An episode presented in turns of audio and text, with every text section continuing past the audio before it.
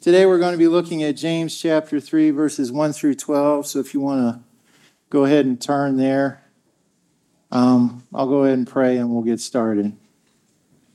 Heavenly Father, we thank you for your word. We thank you that your word is truth, that your word is a double edged sword, but it is a healing sword. We thank you that you are full of love and that the aim of our charge is to be love that proceeds from a pure heart a good conscience, and a sincere faith. So, Lord, we pray that you would give us all of those things, that you would give us eyes to see and ears to hear, and especially that having heard, we might understand that we would meditate on your word as you call us to do, and that it would be effectual in us for our growth towards you and towards one another. In Jesus' name, amen. All right, for those of you who don't know me, my name is Brian Simpers. I have been attending Grace Covenant since 1999, which is hard to believe. I am the father of three. I've been married over 30 years, been an elder at Grace Covenant. I don't even know how long. I, I honestly don't know. I know it was sometime before Brandon left, but before Dennis got here. Um, and it's been my privilege to serve both Grace Covenant and the greater community in basically educational capacity. So what you're getting is not a pastor, you're just getting a amateur. So but as some people like to say, a gifted amateur. So I'll take a little refuge in that. So today we are looking at James chapter 3, verses 1 through 12. However, for context, and here's where you need to buckle up.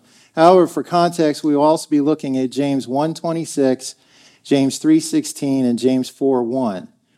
Fortunately, James is not a long book, so it doesn't require a lot of turning. So let's go ahead and dive into the word, starting with verse 1, chapter 3. Not many of you should become teachers, my brothers, for you know that we who teach will be judged with greater strictness. For we all stumble in many ways. And if anyone does not stumble in what he says, he is a perfect man, able also to bridle his whole body. If we put bits into the mouths of horses so that they obey us, we guide their whole bodies as well. Look at the ships also. Though they are so large and are driven by strong winds, they are guided by a very small rudder where the will of the pilot directs. So also the tongue is a small member, yet it boasts of great things. How great a forest is set ablaze by such a small fire. And the tongue is a fire, a world of unrighteousness. The tongue is set among our members, staining the whole body, setting on fire the entire course of life, and set on fire by hell. For every kind of beast and bird, of reptile and sea creature can be tamed and has been tamed by mankind, but no human being can tame the tongue. It is a restless evil full of deadly poison. With it we bless our Lord and Father, and with it we curse people who are made in the likeness of God. From the same mouth come blessing and cursing. My brothers, these things ought not to be. Does a spring pour forth from the same opening both fresh and salt water? Can a fig tree, my brothers, bear olives, or a grapevine produce figs? Neither can a salt pond yield fresh water. And I'll look at James, flip back and look at James 1 26, and I'll read 27 also because I love it. If anyone thinks he is religious and does not bridle his tongue but deceives his heart, this person's religion is worthless. Religion that is pure and undefiled before God the Father is this to visit orphans and widows in their affliction and to keep oneself unstained by the world. Now we're going to go to James 4 1. What causes quarrels and what causes fights among you? Is it not this, that your passions are at war within you? And now James 3 16. For where jealousy and selfish ambition exist, there will be disorder and every vile practice. There is a flow to James's argument that makes sense. I know when I was younger and prone to run my mouth to the detriment of others and myself, my parents often pointed to today's text. However, this passage isn't meant to be taken out of its context. Yes, indeed, the Word of God is powerful and effective and good for doctrine, reproof, correction, and instruction in righteousness, though it is far better to see what James is saying as a piece of a much bigger whole than just a convenient moralistic exercise or sound advice or something to discipline your children with, though it's effective for all of that. To review, since it has been a little while since we were in this book, the author of this letter is James, sometimes known as James the Just. He was the half brother of Jesus and a leader of the church in Jerusalem. James wrote this letter to the, quote, 12 tribes in the dispersion. And these would be Jewish Christians living in exile around the Mediterranean, usually in poverty usually in poverty and almost always under persecution.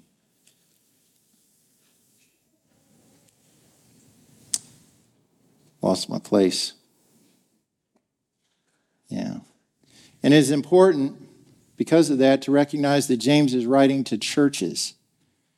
Because the context of these verses is the relationship of individual tongues and individual bodies to the collective body of Christ as manifested in these churches. Let me repeat because that was a lot of words. The context of these verses we are looking at today is the relationship of individual tongues and individual bodies to the collective body of Christ as manifested in these church bodies. Churches similar to ours. How do I know that? Well, just as the old saying goes that a fish rots from the head down, this passage starts with James directly addressing the teachers of those churches what we would call pastors and elders. And what does he say? Not many of you should become teachers, my brothers, for you know that we who teach will be judged with greater strictness, for we all stumble in many ways. And if you are a teacher, this is intimidating. I've been a school teacher for longer than I have been an elder, and have worked in museums and education with schools almost continuously since 1995. I can, as can we all, attest to the positive influence a good teacher can have, or likewise, to the incredible damage a bad teacher or even a good teacher having a bad day can have. And in those instances, we are only talking about geometry or AP human geography. Yeah, I didn't make that up. That's actually a class. It doesn't take much imagination to extrapolate the damage to Christ's body that a reckless or self indulgent or just having an off day church teacher can do. So James starts with the church teachers. If they can't control their tongues, and he makes it sound here like they can't, then how can the other members be expected to? How great a forest is set ablaze by such a small fire. And the tongue is a fire, a world of unrighteousness. The tongue is set among our members, staining the whole body, setting on fire the entire course of life, and set on fire by hell. See, the flame spread to the congregation. The tongue is a small member, yet it boasts of great things, sort of like the colloquial expression of someone's mouth writing checks that their body can't cash. Or maybe in this case, a better expression might be like a child playing with matches and gasoline. Now, this is where we want to flip back a page and look at James 126. If anyone thinks he is religious and does not bridle his tongue but deceives his heart, this person's religion is what? Worthless. A believer's religion is worthless if he or she can't control themselves. So why can't they control themselves? This is where we refer to James 4 1 by jumping forward a page. Why can't we control ourselves? What causes quarrels and what causes fights among you? Is it not this? that your passions are at war within you. James is telling us as Christians that we have dissension in the body of Christ because people in the church, likely starting with leaders, run their mouths. They run their mouths carelessly, recklessly, and irreligiously because their passions are at war within them. I have along with my fellow elders, been deluged with articles and things to read as we attempt, by God's grace, to fill our pastoral vacancy. And as I meditated on this sermon, I am reminded that while James is absolutely correct in starting in this instance with the teachers in these churches, in our day and age, the flaming tongues can and do just as easily start among the congregation. One of the articles we were sent, titled You Probably Have a Good Pastor by Todd Pruitt, says In 35 years of vocational ministry, I have known very few people who can honestly say that they were bullied or abused by their pastor. On the other hand, I have never spoken to a pastor who has not been mistreated, slandered, undermined, or run off by church members, an associate pastor, elders, deacons, or all of the above. And I have known more than a few who have been so cruelly treated that they have been left deeply scarred along with their families. This is people, Christians, slandering and defaming their pastors and running them off, scarring some so badly that they quit the ministry? This absolute need to bridle the tongue, combined with James's exploration of the power of the tongue relative to its size, is absolutely vital. Listen to James chapter 3, verse 2. And if anyone does not stumble in what he says, he is a perfect man, able also to bridle his whole body. See, Bridling or taming or controlling the individual tongue is the goal. But what does James actually see in reality? Go to verse 8. But no human being can tame the tongue. It is a restless evil full of deadly poison. We know this very well in the 21st century. We, of all the Christians in all of the centuries, especially here and now, need to spend time meditating on this passage. We heard from one of our missionaries that over 200 churches a week close their doors in the United States. When you combine that with what James says in this letter and then read through the articles like the one Pruitt wrote, it all starts to make sense. How so, Brian? Well, let's look at what James is doing here as a rhetorician. The Jewish rhetorical tradition is over 4,000 years old. And yet, it wasn't until 2007 that Jewish and rhetoric Western scholars met and began to look at it together. Now, I hope to learn more about it in the coming months, but what I do know about the Jewish tradition is that the law, the Ten Commandments, is central. And the emphasis in what in that tradition is not about individual relationship with God, which is very Western, but on a communal relationship with God. And this has direct application to what James is saying in our text. When seen through this lens, both the written and spoken word have power, and it is an eristic power the power to both create and the power to destroy. In the Jewish rhetorical tradition, words, either written or spoken, create and destroy, and therefore must be treated with respect. When to use words and when not to use words is rooted in the Ten Commandments. Look at the ramifications of the ninth commandment. When seen correctly, it is about far more than simply lying. Get this there is no difference between damaging speech and physical damage. If you doubt that, then why did Jesus say, Whoever insults his brother will be liable to the council, and whoever says, You fool, will be liable to the hell of fire? Because in the Jewish tradition, it is sometimes a greater crime to speak than to act. Calumny is a form of false or malicious statements that can be considered slander. It damages three times. Think about it. Say something false. It damages the speaker, it damages the person being calumnied, and it damages the listener. Lashon hara is damaging speech that is true but with the specific object of harm. Like when Haman reported that Esther was Jewish. Why did he do that? He said something that was true, but why? In an attempt to start a genocide. Think about this. Is it any coincidence that when the disease of leprosy, which literally rots the body, is mentioned in the Jewish rhetorical tradition, it is associated traditionally by them with liars and slanderers. Come think it through with me. Using words to get what you want has never been easier. The internet does not require a stage or any particular rhetorical skill. In fact, it seems to reward the least intellectually blessed among us. All that is required is opposable thumbs. With autocorrect, you don't even have to know how to spell. Clicks have never been easier than they are now. Doubt me? All right. Minor example. How many group chats are you a part of? What gets talked about in those group chats? What is the goal? Is the concern to build one another up, supporting one another? Or is it about saying whatever you want about people that you know, or getting what you think is rightfully yours, whether it is recognition or respect or validation? Is it about service, or is it about being served? Is there prayer going on for your leadership or for fellow believers? Or are you complaining about them instead of going and talking to them? And there's my personal favorite the apex of passive aggressiveness, the online review or comment card. James is reminding us that individual members are part of a communal church body, and so we need to vigorously police our words.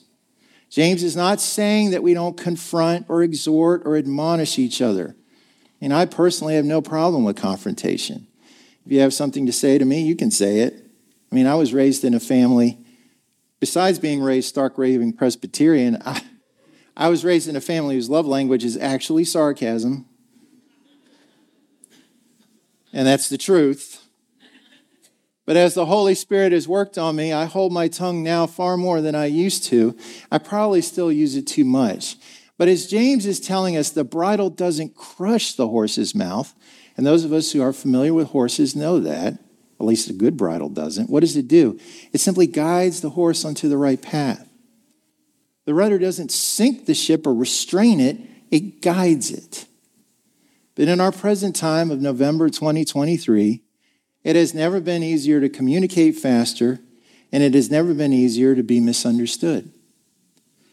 Add to that the overall increase in sensitivity, and you have all the ingredients for rhetorical wildfires. In fact, the speed with which we are able to communicate allows huge brush fires to get started over miscommunication. When I was a firefighter, I was uh, called out. It was like the only time I was ever really in a firefighter. It was a brush fire. We were working facing this direction, and all of a sudden, somebody taps me on the shoulder and doing the shovel thing. I turn around, there's fire behind us. Having been in something like that, you can totally, and even if you haven't, you, the imagination and that's how quick it can happen in a church. I mean, think about it. My fellow believers, even before you incorporate the desires that James talks about in chapter 4, verse 1, even believers, Christians who have read Matthew 18, 15, will very often feel more, far more comfortable. They'll report or slander someone who offended them rather than following what Jesus actually said and going and speaking to them. And I don't mean speaking to them via text, I mean actually going and facing them. Parenthetically, I will say that in 2023, we Christians also chronically misinterpret what offends actually means. Because now people get offended by things that aren't what the Bible would call offenses, you know, actual sins. I see it frequently as a teacher. Tommy doesn't like Taylor Swift, so I'm offended.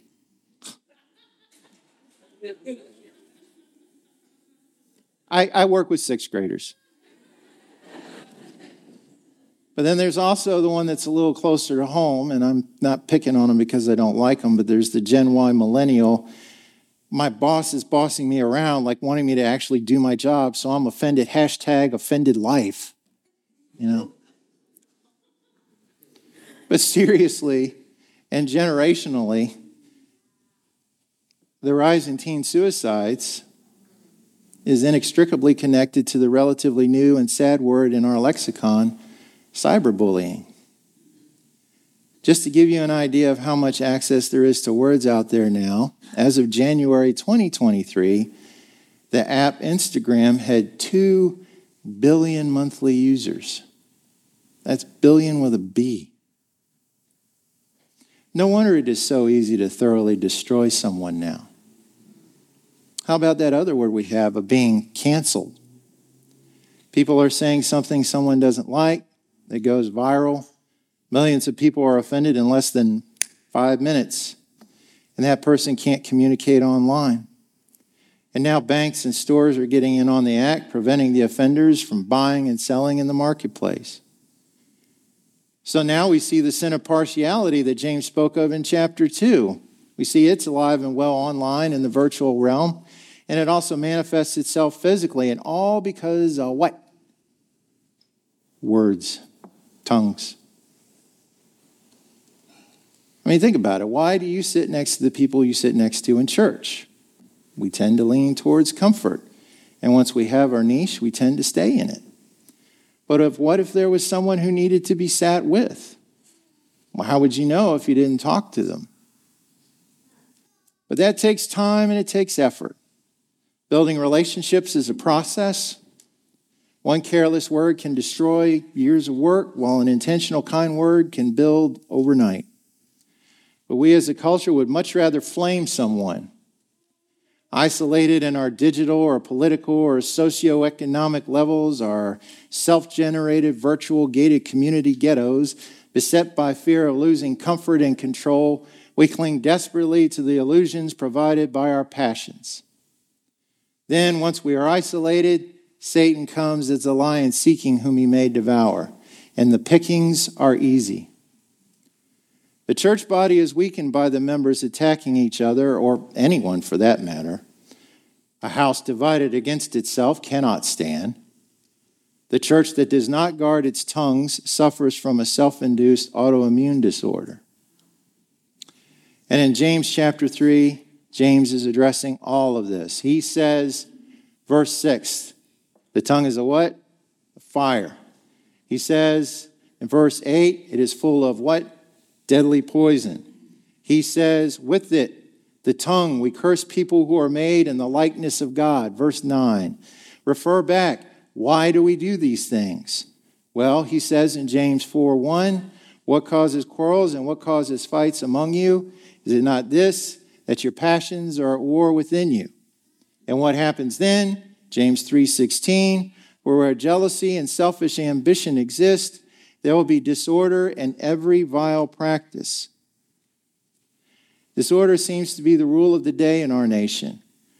Words have successfully divided companies, neighbors, and families. Definitions are being rewritten in real time. Remember when gay meant happy? Remember when a recession was an economic downturn? Remember when a trump was something you used in a card game? The Christian life is individual. We can each have reconciliation with God the Father through his Son, Jesus Christ. But the love that Christ pours into us through the Holy Spirit then empowers us to move to acting with a love that is a communal action. The first objective of the use of the tongue is to praise God. Then you are what James calls a spring of fresh water. Then, with that same tongue, you can nourish others a song of praise, an affirming statement, a loving admonition, a sisterly rebuke, a teaching opportunity, a confession of sin, and an apology. These are all legitimate uses of our tongues as members of the body of Christ. We all know how to do these things. No special eloquence or rhetorical talent or training is required. Our religion is corporate. A pastor friend of mine said many times, we better all learn to get along together down here because God ain't going to have it up there. to summarize, James says it doesn't matter who you are in the church, a leader or a volunteer or a virtual attendee. If we give way to selfish ambitions and desires, if we unbridle our tongues and let them loose to poison and flame each other, then our religion is worthless. We'll be so consumed that we will be unable to properly serve the widows and orphans and the homeless and the missionaries and the strangers that come in our gates. We will be just another bunch of squabbling, petty human beings who ignore our joy as image bearers for self satisfaction, revenge, likes, and clicks. I would encourage you to think about these verses over the holidays.